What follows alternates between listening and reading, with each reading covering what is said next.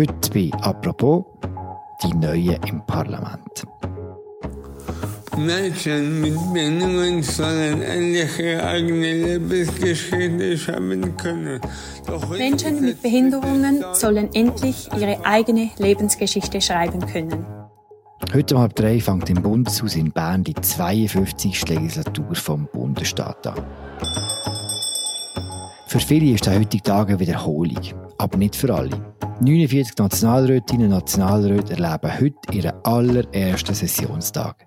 Herzlich willkommen.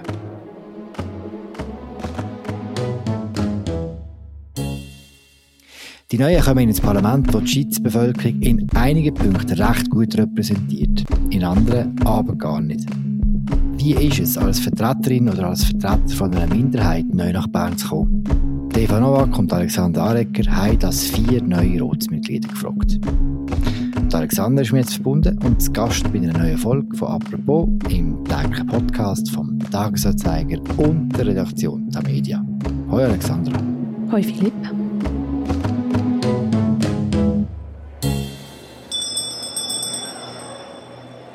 Alexandra, heute gilt es ernst in Bern. Kannst du mir zuerst etwas über den Ablauf vom allerersten Tag dieser neuen Legislatur erzählen?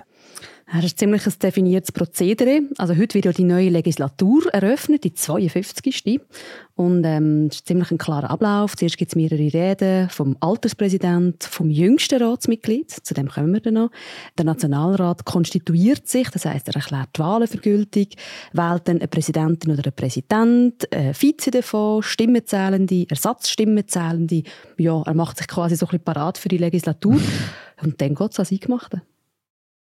Wie viel werden jetzt heute vereidigt? Wie viele sind zum allerersten Mal im Nationalrat? 49 Frauen und Männer. Die anderen waren schon mal da, das sind die bisherigen. Die 49 haben heute eben ihren allerersten Tag. Wenn du jetzt alle anschaust, die kommen heute, die Neuen und die Alten, kannst du mir etwas sagen darüber, wie repräsentativ das Parlament zusammengesetzt ist, wenn man es vergleicht mit der Schweizer Bevölkerung? Das können wir sehr genau sagen, und zwar dank unserem Daten- und Interaktivteam. Die haben ähm, verschiedene Merkmale ausgewertet und das mit der Bevölkerung verglichen. Und dort hat man gesehen, dass die Schweiz in gewissen Merkmalen sehr gut vertreten ist, in gewissen weniger. Gut vertreten sind wir zum Beispiel, was die Sprachregionen angeht oder auch der Wohnort, also so ein bisschen Stadt-Land-Verteilung. Mhm. Und wo ist die Vertretung nicht so gut? Also abgenommen hat der Frauenanteil. Jetzt hätten wir quasi 31 Sitze mehr zu gut. So haben sie das ausgerechnet. Also wenn man es auf die ganze Bevölkerung anschaut. Beim Alter ist es auch recht deutlich. Also die 18- bis 35-Jährigen sind sehr klar untervertreten.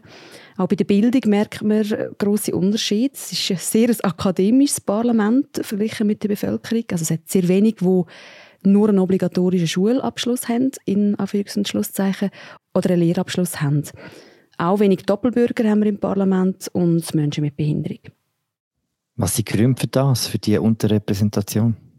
Das kommt darauf an, aufs Merkmal. Also bei den Frauen zum Beispiel ist es interessant, es sind eigentlich noch nie so viele Frauen kandidiert wie dieses Jahr. Aber weil die SVP am wenigsten Frauen auf der Liste hat und Wahlsiegerin ist, hat das den Anteil schlussendlich schrumpfen lassen. Beim Alter, ja, man muss auch sehr früh einsteigen um dann auch wirklich irgendwann nach Bern zu arbeiten. Und das sieht man bei all diesen jungen Parlamentarierinnen und Parlamentariern.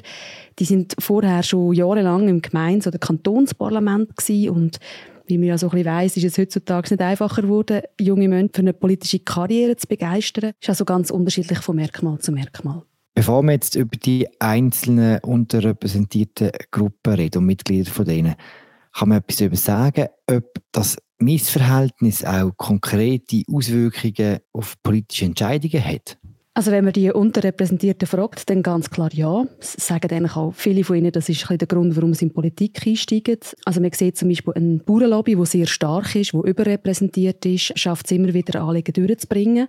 Das Gleiche auch mit Wirtschaftsvertretern. Wiederum Menschen mit Behinderung gibt es jetzt mit dem neu gewählten drei Personen im Parlament und dort haben sie äh, Anliegen immer wieder schwer durchzukommen. Und darum ja, würde ich schon sagen, es hat durchaus einen Einfluss.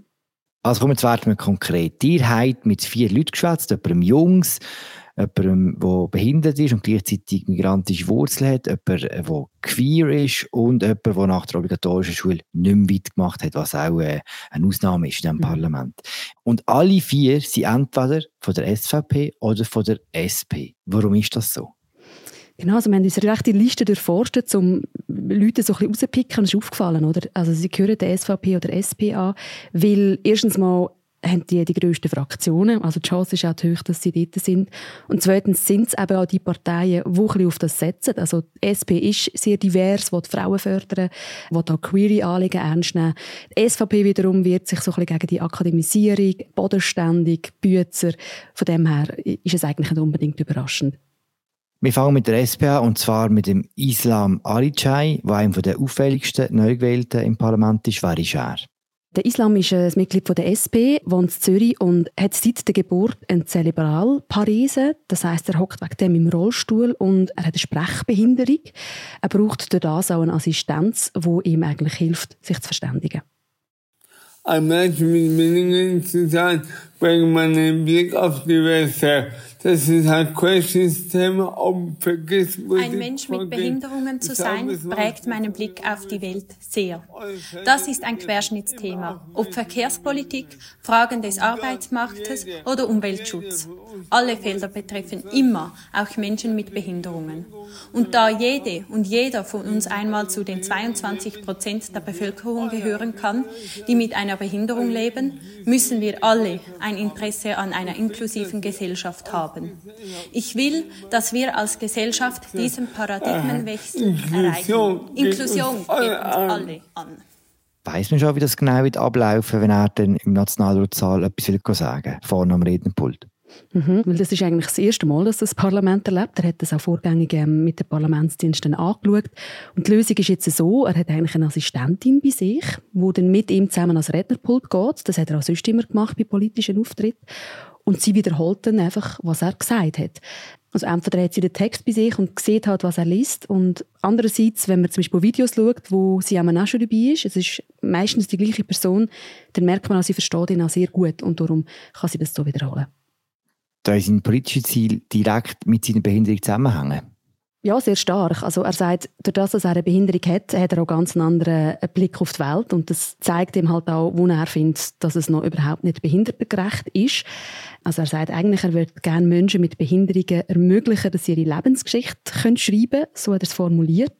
Es sei heute wie einfacher, Plätze in Behinderteneinrichtungen zu zahlen, statt wirklich eine inklusive Gesellschaft anzustreben. Und das möchte er. Eines seiner ersten Themen ist zum Beispiel Barrierefreiheit im öffentlichen Verkehr abbauen. Da weiss man heute, ähm, an einem Haufen Bahnhöfen gibt es noch sehr viele Barrieren. Ja, und versucht so eigentlich Anliegen von Menschen mit Behinderung auch politisch viel mehr aufs Tapet zu bringen. Weiß man schon, ob er in der ersten Session schon ans Rednerpult geht? Weil normalerweise ist so der Usus, dass man als Neugewählte, als neugewählte Nationalrätin noch sich ein bisschen zurückhalten am Anfang. Das wird auch er. Also er hat gesagt, sehr wahrscheinlich wird er nicht als Rednerpult gehen, weil es auch für ihn und sein ganzes Team dann ein, bisschen ein zu steiler Einstieg wäre. Eine Ausnahme von der Regel ist Katja Riem. Sie ist ebenfalls neu gewählt und sie wird ganz sicher reden, und zwar schon heute am Montag. Mhm, weil sie ist die Jüngste. Sie ist 26, darf darum die Eröffnungsrede halten und äh, sie hat noch nicht viel verraten, was sie dort sagt. Sie wollte vor allem den Wert der direkten Demokratie hervorheben. Katja Riem lebt in einem 1000 Seelendorf, Kiesen, im Kanton Bern. Sie geht für die SVP in den Nationalrat und ist eigentlich so ein als grosse Überraschung betitelt worden, obwohl sie eigentlich schon recht lange im Kantonsparlament politisiert hat vorher und auch sehr viele Stimmen immer geholt hat. Also dort war sie recht ein sicherer Wert. Gewesen. Und äh, nebenzu ist sie Winzerin in einem eigenen Familienbetrieb und hat Agrarwissenschaften studiert. Ja, in den letzten Jahren hat man politisch äh, durch die verschiedenen Krisen, die wir auch hatten, immer wieder mal gewisse Schnellschüsse müssen machen auf eine sehr schnelle Art und Weise Gesetze und Vorgaben herausgebracht. Und da glaube ich einfach, dass die kurzfristigen Entscheidungen der Planungssicherheit für junge Leute nicht unbedingt viel helfen. Und die möchte ich diesen jungen, engagierten Leuten politisch schon äh, möglichst gut einrichten, sodass sie eben eine gute Planungssicherheit haben. Und da haben wir sicher ein bisschen etwas aufzuholen aus den letzten Jahren. Versteht sie sich selber als Vertreterin von der Jugend? Ja und nein. Also sie sagt, sie wollte das politische Ziel nicht einfach auf Junge ausrichten, weil sie auch glaubt, dass die jüngere Generation nicht ein einheitliches Ziel verfolge. Es gibt sehr diverse Ziele. Vielmehr glaubt sie, dass sie so eine neue Sicht auf die Welt einbringen kann. Konkreter hat sie das jetzt noch nicht ausführen aber sie will auf jeden Fall jungen Menschen helfen, die Unternehmen gründen oder in anderen Bereichen vorwärts machen und möchte sichere Rahmenbedingungen schaffen. Das ist mal so ein bisschen ihr Hauptcredo. Also schon auch ein bisschen sich für die Jungen einsetzen. Ja. Und offenbar will sie sich auch gerne vernetzen und den jungen Ratsmitgliedern. Das gibt es ja immer so WhatsApp-Gruppen und so Sachen, oder? Genau. Sie hat auch gesagt, es ist sicher einfacher, sich mit Jüngeren zu vernetzen und so ein am gleichen Strang zu ziehen. Und darum hofft sie dann auch, können, Mehrheiten zu schaffen. Mhm. Mit den paar wenigen Jungen. hat sie studiert? Agrarwissenschaften. Mhm. Da gehört sie in einer Mehrheit auch offensichtlich. Es fällt schon auf, dass es sehr, sehr viele Akademiker hat im Nationalrat. Hast du Zahlen zu dem? Mhm. Es ist wirklich sehr stark. Also das hat eben unser Datenteam da ausgewertet. Also man sieht zum Beispiel Uni Fachhochschule, da hat es im Parlament quasi 100 Personen zu viel, wenn man es hochrechnet auf die Bevölkerung. Also der Anteil ist bei fast 73 Prozent. Ganz auf der anderen Seite Lehr- und Handelsschule. Dort äh, hat es sehr, sehr wenige Vertreterinnen und Vertreter im Parlament. Und von den Personen, die einen obligatorischen Schulabschluss gemacht haben und nachher nicht mehr, gibt es genau eine Person im Parlament jetzt. Wer ist das? Das ist der Didier Galam. Er kommt aus dem Kanton Neuenburg und er ist wirklich sehr ein überraschender äh, gewählter Nationalrat. Das hat er auch selber gesagt. Er hat nicht wirklich daran geglaubt. Er ist Mitglied von der SVP. Bauer und ja, er hat einen Sekabschluss gemacht und nachher keinen weiteren Abschluss und er steht recht dazu. Ist das ein Thema denn? Also er hat uns erzählt, dass er eine Landwirtschaftslehre zwar angefangen hat, aber dann abgebrochen hat, weil er eben ein kleiner Sturkopf war und er wollte einfach gerade anfangen zu arbeiten und nicht auf seine Eltern hören. Auf das ist er zwar nicht stolz, aber er findet, ich muss mich überhaupt nicht verstecken. Das kann ja auch so ein sein Merkmal werden. Und er führt erstens mal einen Hof und hat dann eben auch noch ein Kanalreinigungsgeschäft und findet, hey, ich habe zwei Betriebe, die ich führe, darum Tompi. Hm. Hat er euch erzählt, was er vorhat in Bern? Also er sieht sich schon vor allem als Vertreter der Bäuerinnen und Bauern und will sich auch in erster Linie für die Landwirtschaft einsetzen. Aber wir haben so den Eindruck gehabt, er war wirklich sehr fest überrumpelt von seinem Erfolg und hätte noch nicht ganz konkret können sagen, was er möchte angehen, aber ja, für die Landwirtschaft einsetzen, für KMU, für Familien und für alte Menschen, so hat er es uns gesagt. Und ja, dass jeder Bauer ohne Subventionen anständig leben können. Das ist so sein grosses Ziel. Alexandra, wir kommen zur letzten Person. Für was steht Dana Rosenwasser?